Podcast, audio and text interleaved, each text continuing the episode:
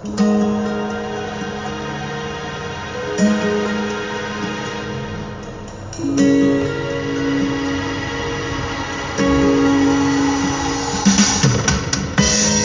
پروانه گردم دو روز و شبا یه مترسک میشه قلبم تا دوشم کبا شیر خواستنی تر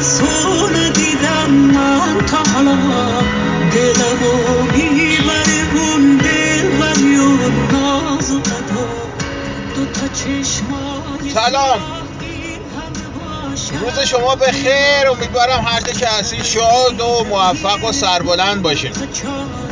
ارزم به حضورتون که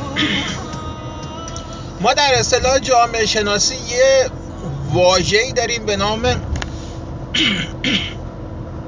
جوامع رها شده. جوامع رها شده چه جامعه هستن؟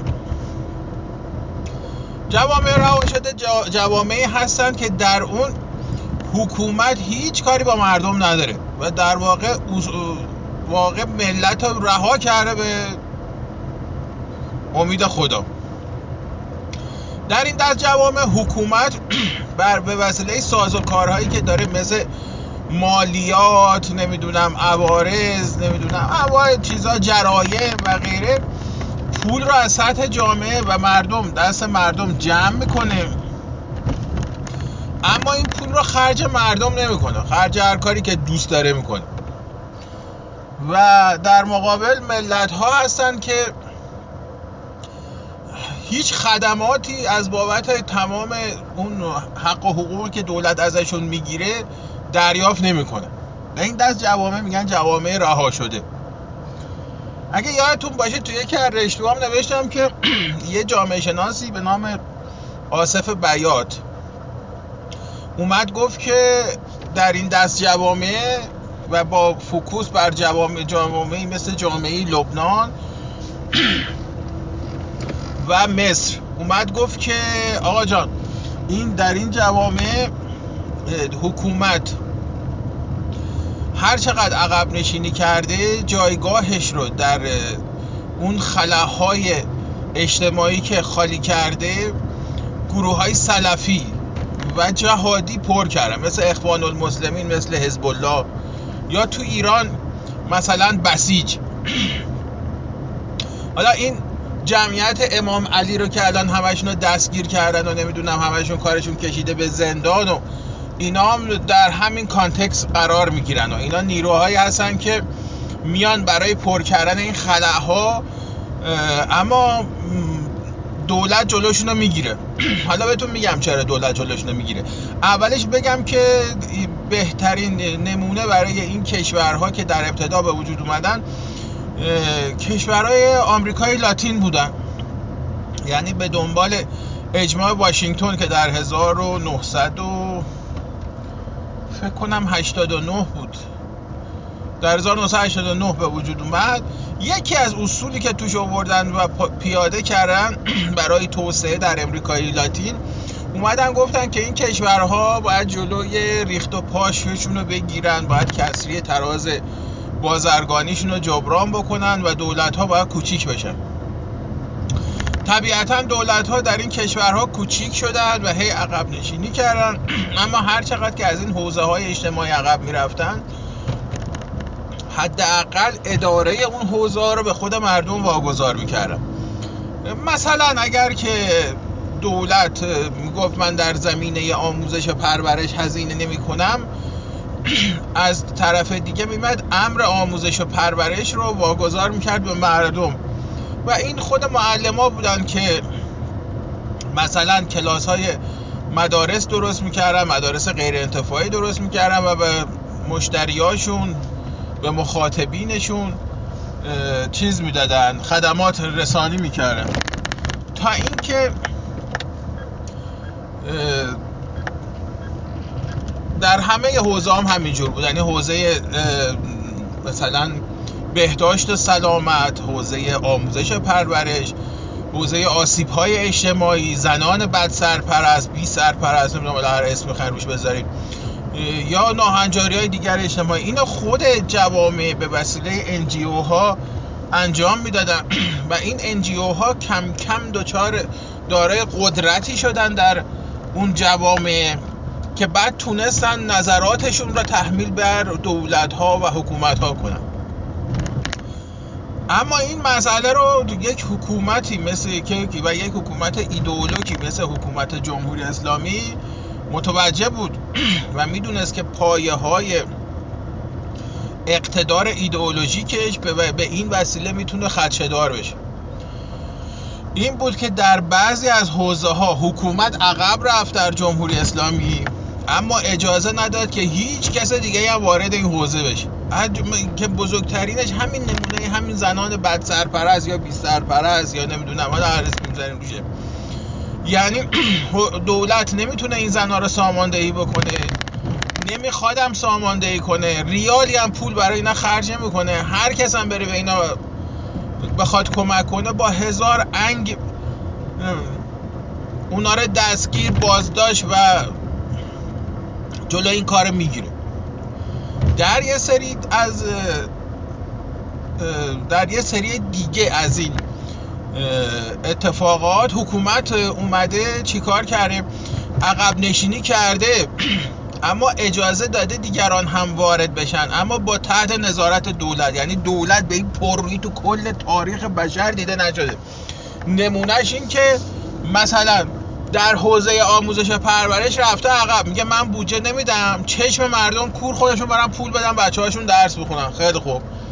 اما حق طبیعی یک مدرسه است و همچنین حق طبیعی خانواده هاست که از یک برند که اونا یک برند درست کنن در زمینه آموزش و خانواده هم برن در مقابل اون آموزشی که دریافت می‌کنن خب پولش مثلا پرداخت کنه اما در کشور ما اینجوری نیست. در کشور ما اینجوریه که دولت سر ما رو گنده وایساده اون وسط میگه من پول نمیدم. پولشو برو از مردم بگیر. اما من میگم که محتوای کتب درسی چی باشه؟ یعنی من بهتون میگم که مثلا اگر خواستین ریاضیات تدریس کنید چی باید تدریس کنید؟ اصلا من می‌خوام بگم تو این مدرسه مثلا مثلا شما شاید یه مدرسه مثلا بخواد آقا مثلا روی علوم تجربی فوکوس کنه. این میگه نه. باید حتما مثلا دینی هم تدریس کنید. باید حتما ادبیات فارسی هم مثلا تدریس کنید. در نهایت هم اگر شما برید به این حکومت بگید که آقا من قرار خودم تدریس کنم. تمام هزینه های آموزش رو هم خودم متقبل بشم. بعد بابت این آموزشی که میدم از خانواده ها پول بگیرم. دولت خیلی قشنگ به شما میگه شما در اون نقطه آوانگاردت خندیدی. و شما. باید که همه این کارا رو بکنی چشمت کوردندت نرم. باید بکنی. اما وقتی رسیدی به مسئله آموزش من بهت میگم چی آموزش بده. همچین چیزی توی جای دنیا نیست. یعنی شما یک جامعه رها شده دارید که در واقع انگار دانسته عالما و آمدن رها شده. و, و جالب ترین نکته اینجاست که در کشوری مثل ایران حالا برگردم به اون قسمته که گفتم چرا جمعیت امام علیه گرفتم. در جالب ترین نکته در این دست جوامع اینه که یه حکومتی مثل حکومت ایران فقط وقتی از حوزه ها میره عقب و فقط زمانی این این رو واگذار می‌کنه. این اختیار رو یا مثلا اداره رو واگذار می‌کنه که در این که فقط توسط بازوهای ایدئولوژیکش اون پر بشه اون خلع پر بشه. در غیر این صورت هیچ کس اجازه نداره وارد و نیروهای امنیتی حکومت تا حذف فیزیکی این افراد وارد میشن و می‌کنن. یعنی خیالتون راحت باشه که این کار انجام میدن. کار به صورتیه که وقتی شما وارد اون مبحث میشید وقتی مثلا می‌خواید در مورد مثلا لوله کشی به آب لوله کشی آب روستاها عمل کنید شما اگه خودتون عمل کردین یقینا به هزار یک بهانه منطقی و غیر منطقی شما رو می‌گیرن جلوی فعالیتتون رو می‌گیرن. مگر اینکه اون کسی که این کار انجام میشه حتما باید عضو از نهاد حکومتگر باشه. حالا مثلا بسیج باشه نمی‌دونم مال نمی‌دونم جهاد نمی‌دونم دانشگاهی باشه جهاد سازندگی باشه حالا هر چی که بالاخره حالا. این باید وابسته باشه. یعنی اگر شما همینجوری بلند شدی رفتی توی یه روستایی نشستی گفتی آقا من می‌خوام در این روستا لوله کشی آب بکنم شما رو با پس کردنی از اونجا میکننتون بیرون. و اینجوری هم نیست که شما حتی تو مدرسه سازی هم همینطوره. شما الان توی شهری اگه یه خونه دو هزار متری داشتی میای میگه آقا می‌خوام اینجا رو خراب کنم مدرسه بسازم. شما نمی‌تونی این کارو بکنی. پدر صاحب بچه تو در میارن. حتما باید بری جزء مثلا خیرین مدرسه ساز بشین بعد پولتون یا زمینتون رو بکنین به نام اون حاج آقا حاج خانوم یا اون کسی که از طرف حکومت معلوم شده در اونجا. بعد اون برای شما تصمیم می‌گیره که این مدرسه که می‌سازه باید دخترونه باشه پسرونه باشه مقطع تحصیلیش باید چی باشه و شما در اون مدرسه باید چه کار چه کاری انجام بدین چه چیزایی بر چه اصول و ضوابط اینجا باید ساخته بشه و قص الاغازا فکر کنم برای امروز بس. و امیدوارم هر جا هستید موفق و معید و پیروز باشید. روزتون خوش امیدوارم شاد باشید. خداحافظ